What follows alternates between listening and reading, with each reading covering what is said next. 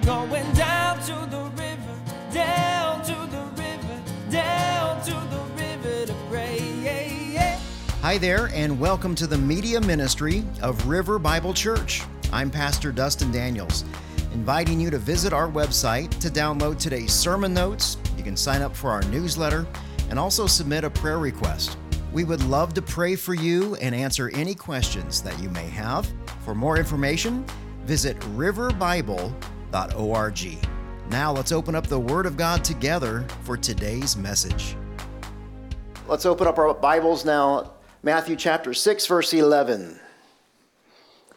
Matthew chapter 6, verse 11. Uh, if you don't have a Bible, we do have Bibles in the back. Feel free to stand up, grab one of those. That is, that is our gift to you. So there you go. See, we weren't lying. Let me do a review as we as we uh, go through the Lord's Supper here, verse by verse. We've been studying really Matthew's Gospel, verse by verse, and for several months we have heard the Lord Jesus preach the greatest sermon ever preached and penned. For the past several weeks, we've been learning how to pray. Uh, Jesus has taught us how not to pray, and now he's teaching us how to use the Lord's Prayer as a model as a structure, really as an outline to keep us focused as we approach our Heavenly Father in the throne room of God. And so far, we've, we've gone through the first part of this prayer. Therefore, you should pray like this Our Father in heaven, your name be honored as holy. Your kingdom come, and your will be done and we learned about God's kingdom and God's will last Sunday. We had quite a few key points. Let me go over those before we, we dive into our next verse. Key point number one when we pray, Your kingdom come, we are praying for God's government, His administration, and His leadership through the person and the work of Jesus Christ to be established on the earth. Key point number two, we talked about how at this moment, in this time, God's kingdom on earth is first and foremost internal. The kingdom of God reigns within our hearts as God's people. Key point number three, we discussed how God's kingdom comes through the conversion of unsaved souls. Conversion is God's sovereign responsibility, which leads us to key point number four. It is the task of the church to make the invisible, or we could say the internal kingdom, visible. It is our responsibility to share Jesus day by day. And then, lastly, key point number five when we pray, Your will be done, we are actually praying that God's will becomes our own. So if we put all that together in, in verse 10, it is this that your kingdom come through me. Your will be done through me. And it's, it's in that moment we see the cross. We see the vertical relationship. God's, your kingdom come through me. Your will be done as it, as it is in heaven, right? We got the head, we got our heart, and then we have our hands. So we, we study the Word of God for knowledge. We want to experience God verse by verse. We pray and we meditate on, on how this knowledge impacts our lives. And then we do something with it. We share Jesus day by day. So we learned how the, the first two verses of the Lord's Prayer concern the glory of God. We've got God's name, God's kingdom, and God's will. So that's all about God's holiness, His power, His sovereignty. And today, Jesus shows us how to make a transition in our, in our prayer as we move from really acknowledging God's glory in verses 9 and 10 to our needs in verse 11. Matthew 6, verse 11 Give us today our daily bread. So, the second half of the Lord's Prayer, we're going to learn it concerns our well being. We're going to learn how to pray, Give us, forgive us, and deliver us. So the question becomes well, wait a second, how do we properly pray for ourselves? We all pray for ourselves, but are we doing that properly?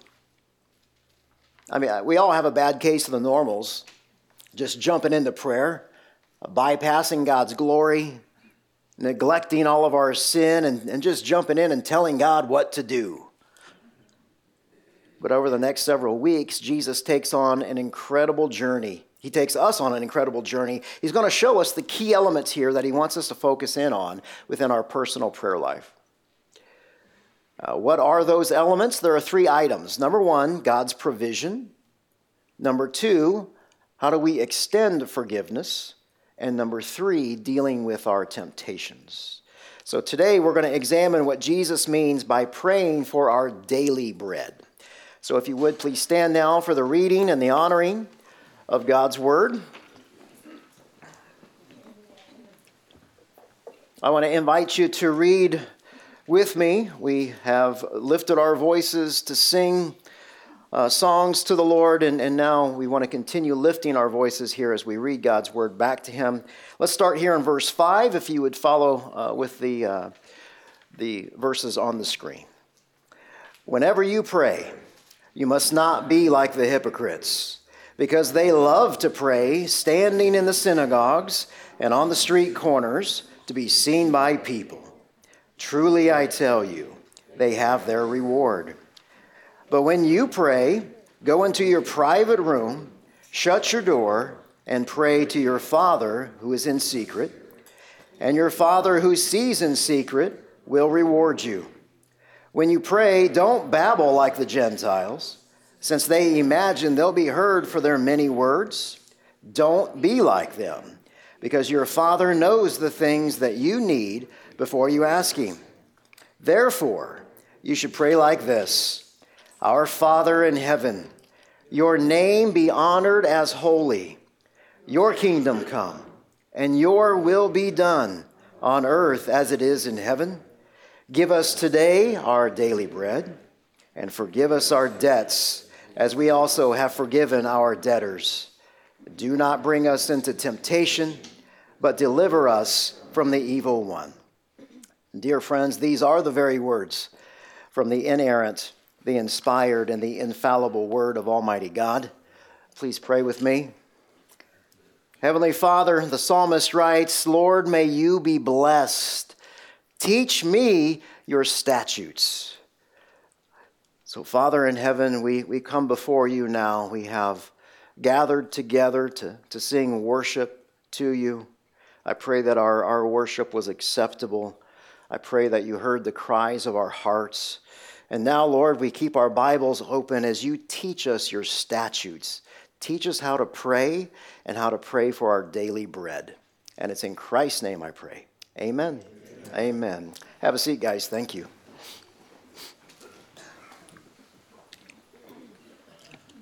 Let me back up to verse 9 to get a running start here. Therefore, you should pray like this Our Father in heaven, your name be honored as holy, your kingdom come, and your will be done on earth as it is in heaven. Verse 11 Give us today our daily bread.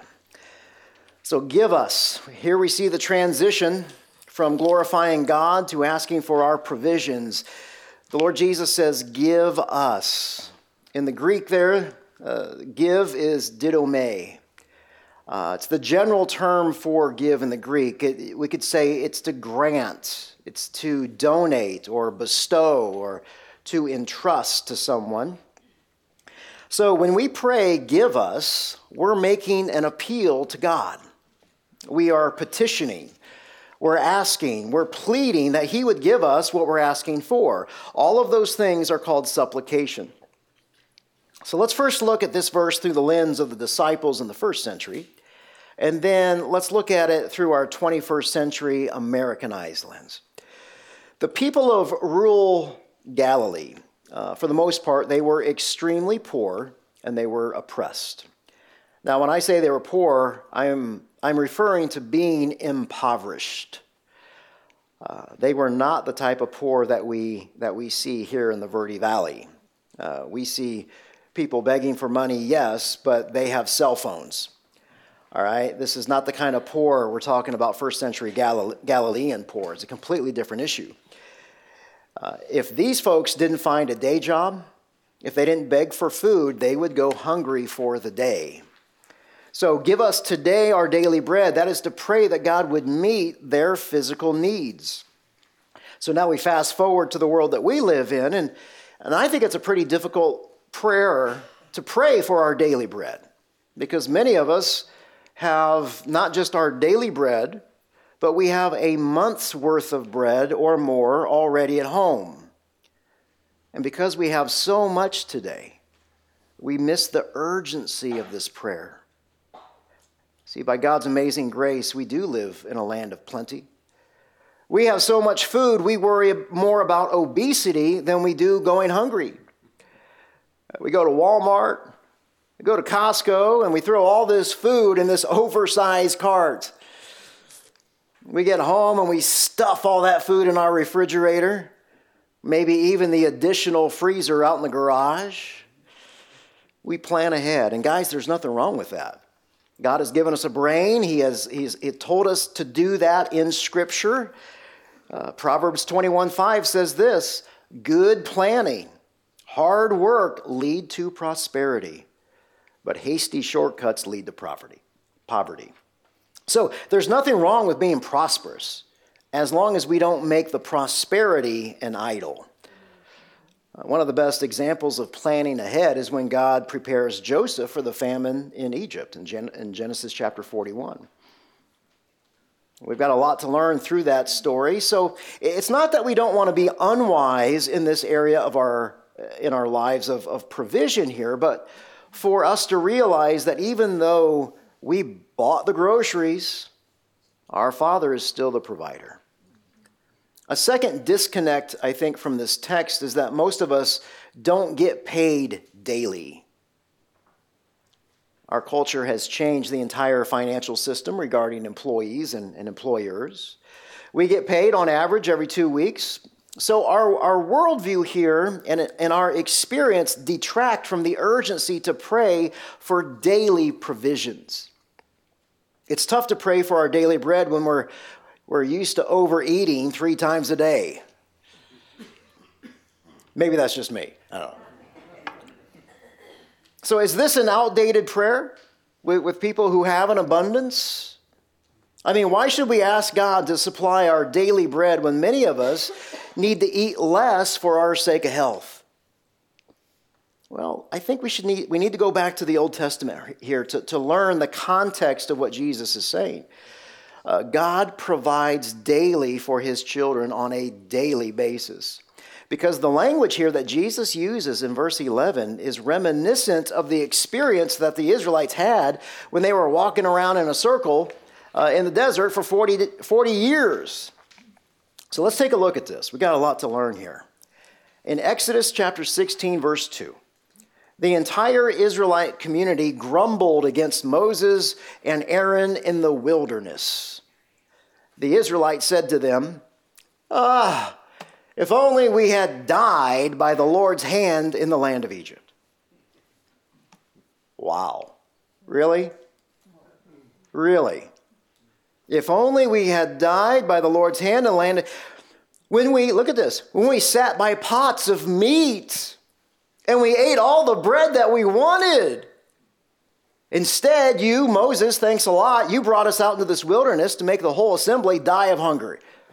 So now we're just going to starve to death out here. No time out.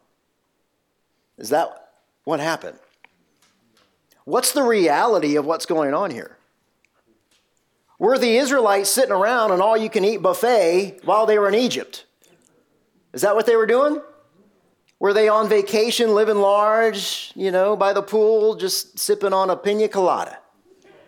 Is that what they were doing? No, guys, they were enslaved.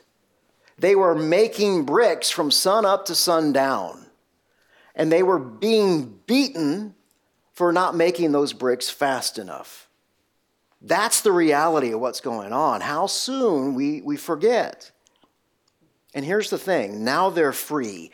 They, are no longer slaves, but now they, they've got a problem because they, they lack trust for their daily provision. So, isn't it interesting here that many people would rather be enslaved on the condition that their slave master would provide daily bread, rather than be free and have to trust God for his provision. Isn't that fascinating? Verse 4 So the Lord said to Moses, All right, Moses, here's what I'm going to do. Here's the plan. I'm going to rain bread from heaven for you. The people are to go out each day and they're, they're to gather enough for that day. Notice the language here for that day. This way, I'm going to test them to see whether or not they're going to follow my instructions. So, guess what? In the morning, there was a layer of dew all around the camp. When the layer of dew evaporated, there were fine flakes on the desert surface, as fine as frost on the ground. And when the Israelites saw it, they asked one another, What's this? They, did, they didn't know what it was.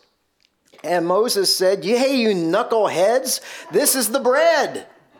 This is the bread that God rained down from heaven for you to eat. Look how verse 15 is worded it is bread the Lord has given. Given. This is what the Lord has commanded. This is Moses now speaking to the Israelites. He says, Gather as much of it as each person needs. Not wants, needs. You may take up to two quarts per individual according to the number of people each of you has in his tent.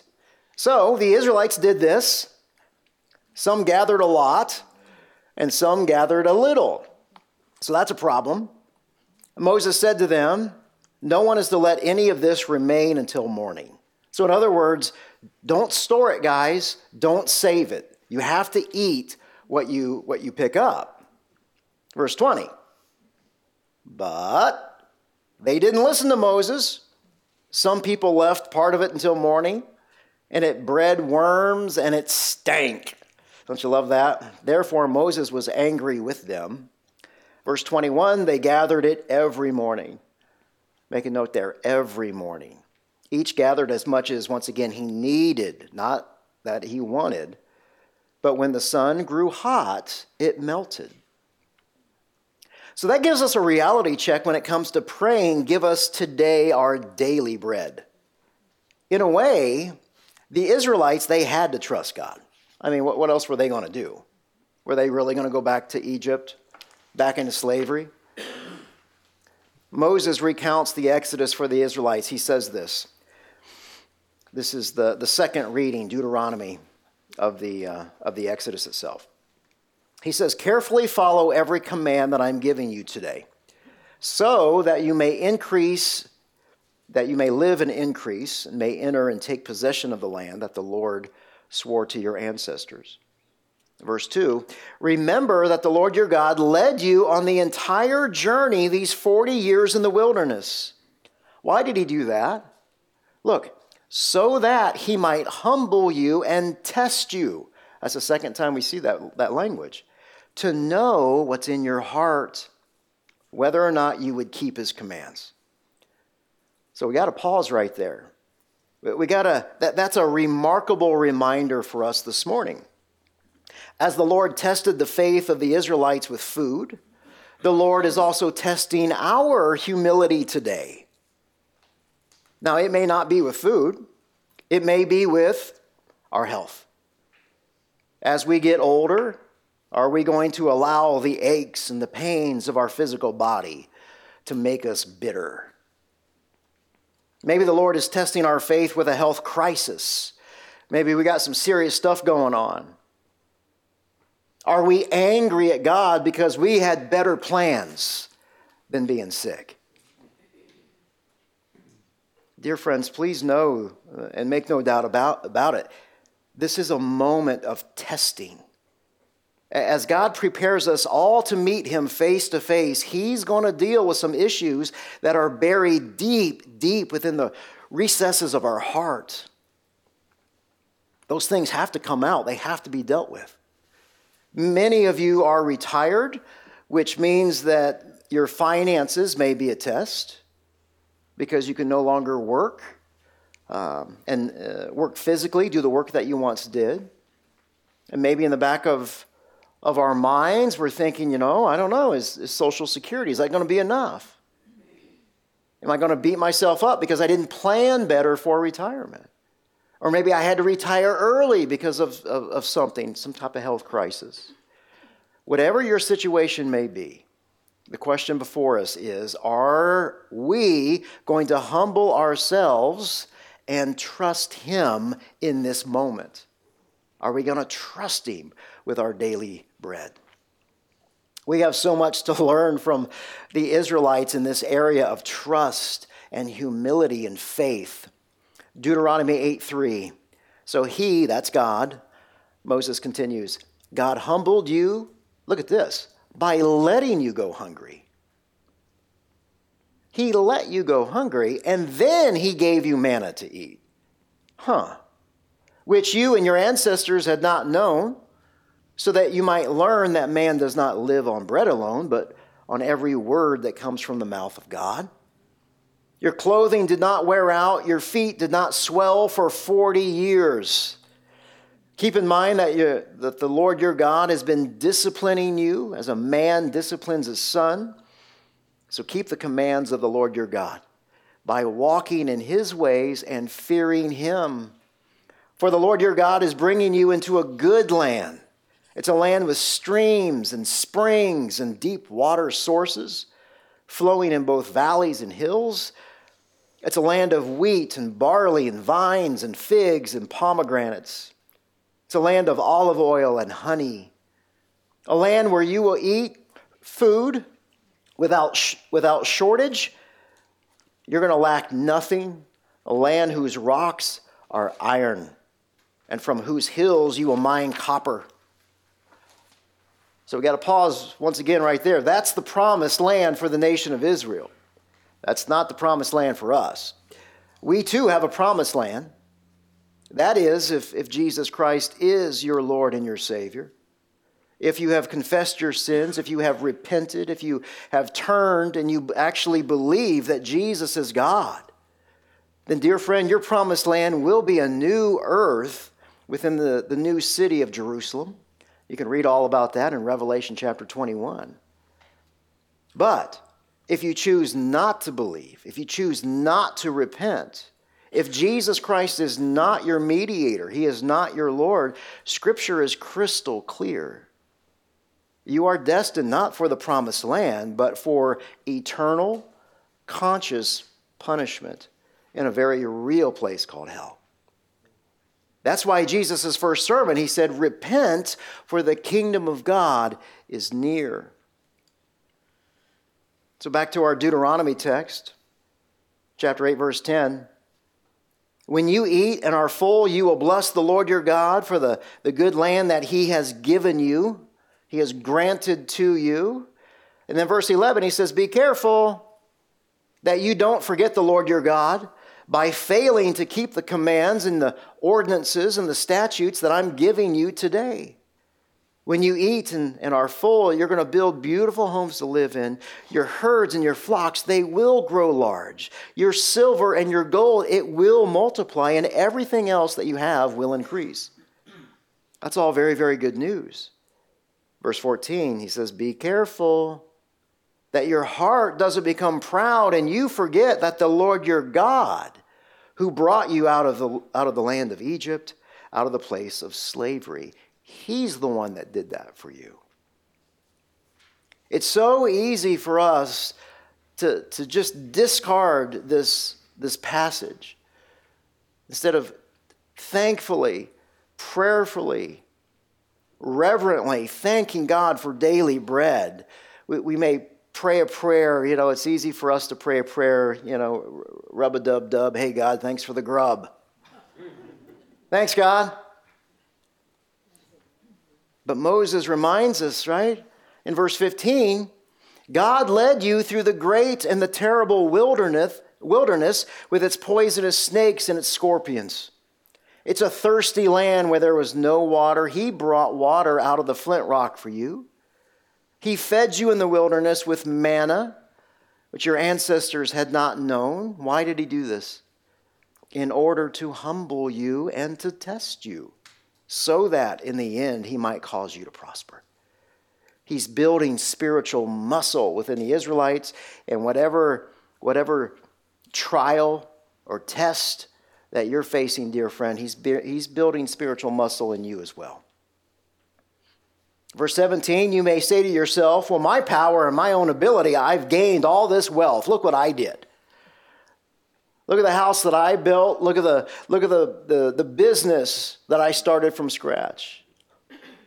He says in verse 18, Remember that the Lord your God, He gives you, once again, He grants you the power to gain all this wealth in order to confirm His covenant that He swore to your ancestors today.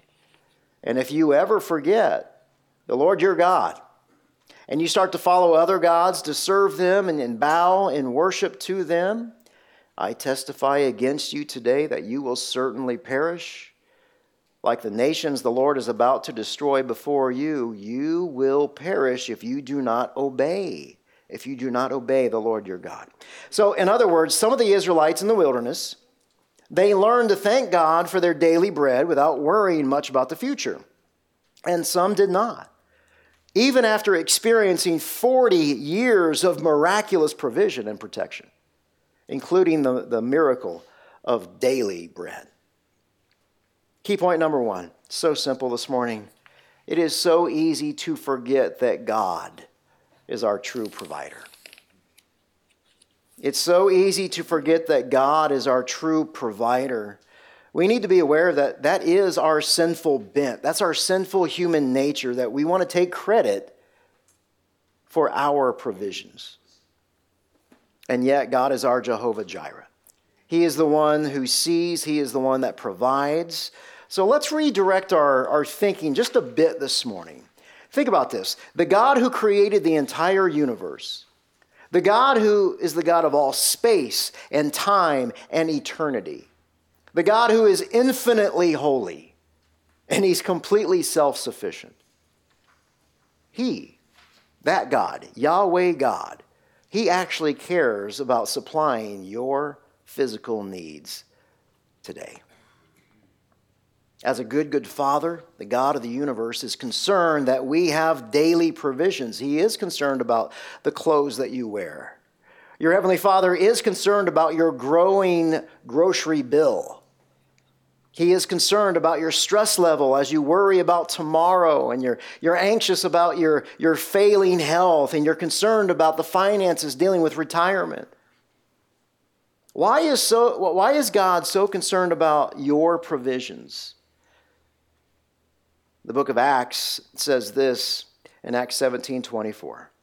The God who made the world and everything in it, He is the Lord of heaven and earth.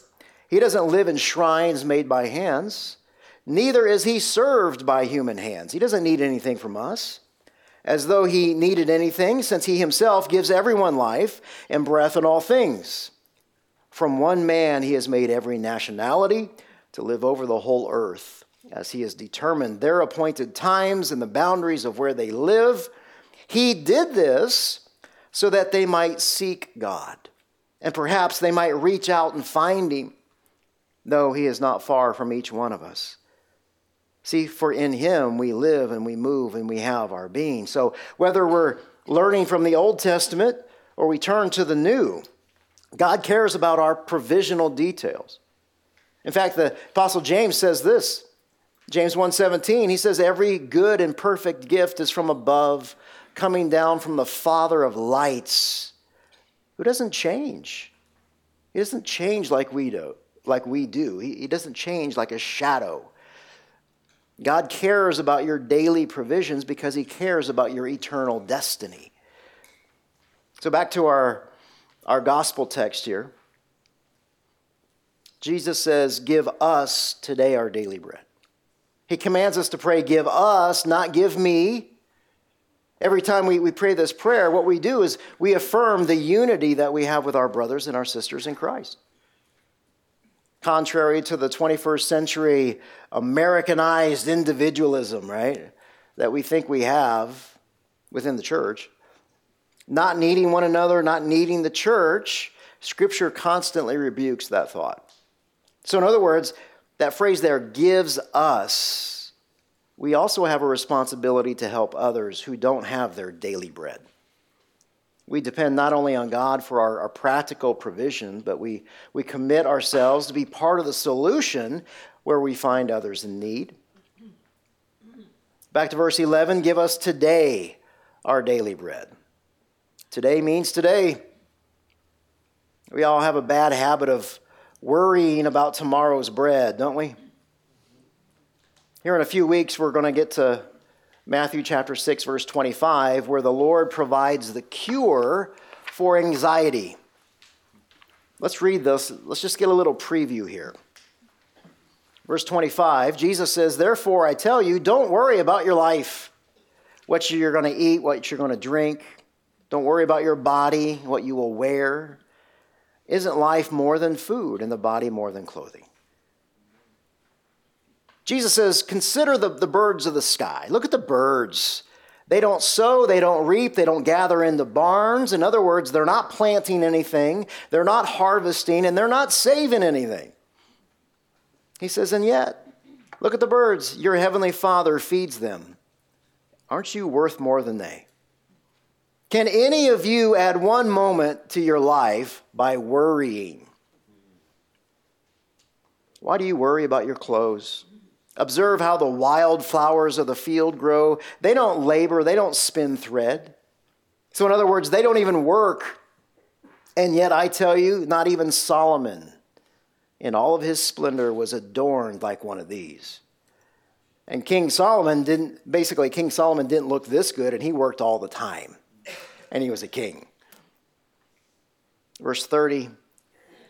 So, if that's how God clothes the grass of the field, which is here t- today. Tomorrow it's, th- it's thrown into the, into the fire. Won't he do much more for you, you of little faith? That's a rebuke. You of little faith, stop worrying about tomorrow. Verse 31 So don't worry, saying, What are we going to eat? What are we going to drink? What are we going to wear? For the Gentiles, people who don't know God, they eagerly seek all these things, and your heavenly Father knows that you need them. And this is great. If you don't know this, this verse, make a note of it. Matthew 6 33. Jesus says, Seek first the kingdom of God and his righteousness. So, his way of living life so that's the promise. Look at this. If you seek first the kingdom of God, all of these things will then be provided for you. So, once again, verse 34, Jesus, this is a command. He says, Don't worry. Don't worry about tomorrow. Tomorrow's got enough on its plate. Tomorrow will worry about itself. Each day has enough trouble of its own. So, in other words, don't worry about tomorrow's provision. Be grateful for what the Lord has given us today. Back to verse 11 give us today our daily bread. You know, this prayer is so simple, it is so subtle, and yet it is so powerful. Let's think about what it doesn't say. It doesn't say, sell us this day our daily bread. Notice that we're not to bribe God either. How many times have we done that? God, you know, if you give me this job, God, you know, if you give me this raise, if you give me this promotion, etc., etc. I, I promise, you give me this job, I'll, I promise I'll start to tithe.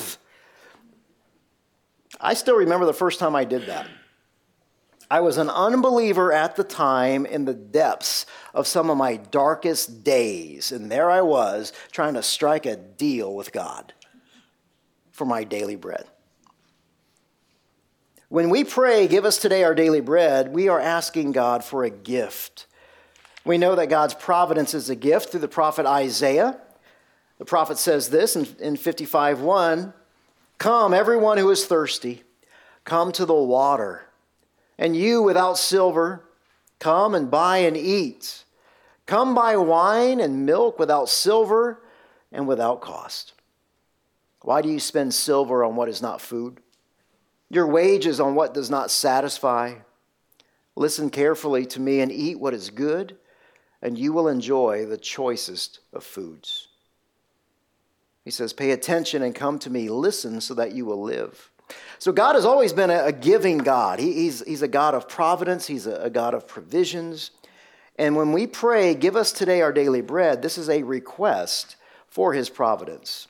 Providence is the protective care of God through a supernatural means. So let me give you an example of that. In God's providence, he makes the crops grow. We see this in Psalm 104. We read about God being the creator and the provider here. Verse 10 He, God, He causes the springs to gush into the valleys. They flow between the mountains. They supply water for every wild beast. The wild donkeys quench their, their thirst. The birds of the sky, they live beside the springs. They make their voices heard among the foliage. Isn't that cool? That the next time you hear a bird sing, just know that that's their way of worshiping God for their daily provisions. He waters the mountains from his palace. The earth is satisfied by the fruits of your labor. God causes grass to grow for the livestock. He provides crops for the man to cultivate, producing food from the earth. See, everything is from God. Some of you will really like verse 15 wine that makes the heart glad. Now, some of you have a new favorite verse. Look at that. Oil makes the face shine, and bread that sustains the human hearts. See, it's important to note here there is a synergistic relationship between God's providence and our labor. We do have to cooperate with God for his providence. Uh, now, look, God can do anything that he wants, but it, but it appears that raining down manna from heaven, those days are over. So Jesus teaches us about this synergistic relationship through a parable. Let me show you this. Mark chapter 4, verse 26. The kingdom of God is like this a man scatters seed on the ground, he sleeps and he rises night and day. The seed sprouts and grows, although he doesn't know how. So let's pause for one second there. Now, today's secular scientists, they would reject the parable because they say, you know, wait a second. We do know how the seed sprouts and we do know how it grows. But the context and the spirit behind the parable, it's not a scientific context here. It's divine providence. That's what we're looking at. So, in other words, yes, scientists know how things grow, but they don't understand why they grow. And yet, we see the harmony between God and man in this parable. Verse 28 The soil produces a crop by itself first the blade, and then the head, and then the full grain on the head. And as soon as the crop is ready, man, it's man's turn now. He sends for the sickle. It's, it's harvest time. It's man's responsibility to make that harvest. So that parable is called the, the parable of the growing seed. And it's really a great example of divine providence over here and human responsibility.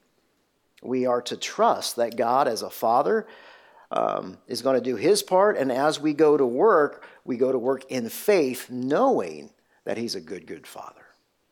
And, and then when our years of work are over, we continue to trust in God's providence that we are going to finish life well. Just because you're retired does, doesn't mean anything, anything's changed within God's design on your, on your life. 2 Corinthians 5 7, we walk by faith, not by sight. It is our responsibility, or our responsibility is based in our faith. Back to verse 11 now. Give us today our daily bread. Let's first notice that the Lord Jesus, he doesn't say weekly, he doesn't say monthly or yearly, he says daily. God's provision for us is daily, and so is our daily prayer. As God's children, our, our gratitude is daily. We are to rely on the Lord one day at a time. And when things get tough, you know what? We rely on Him one moment at a time. Ultimately, we should recognize that we need God more than our next breath. When we thank God for his daily provisions, we experience a supernatural peace over our lives. Especially when we're backed up into a corner and we can't, we can't make sense of what's in front of us. Um, it's then we begin to, to trust God at a new level, not worrying about tomorrow.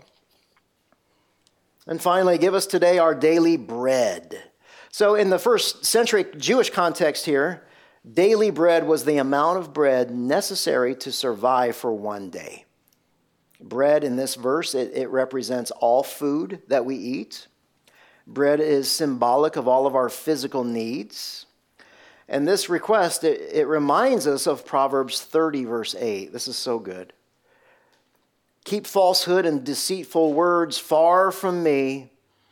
Give me neither poverty nor wealth. I don't want either one. I don't want to be on, on either extreme here. Feed me with the food that I need. Otherwise, you know what, God? I might have too much, and then I'm going to deny you, and I'm going to say, well, who is the Lord? I did all this stuff by myself. Or I might have nothing and steal my food, which would profane the name of God, and I don't want to do that.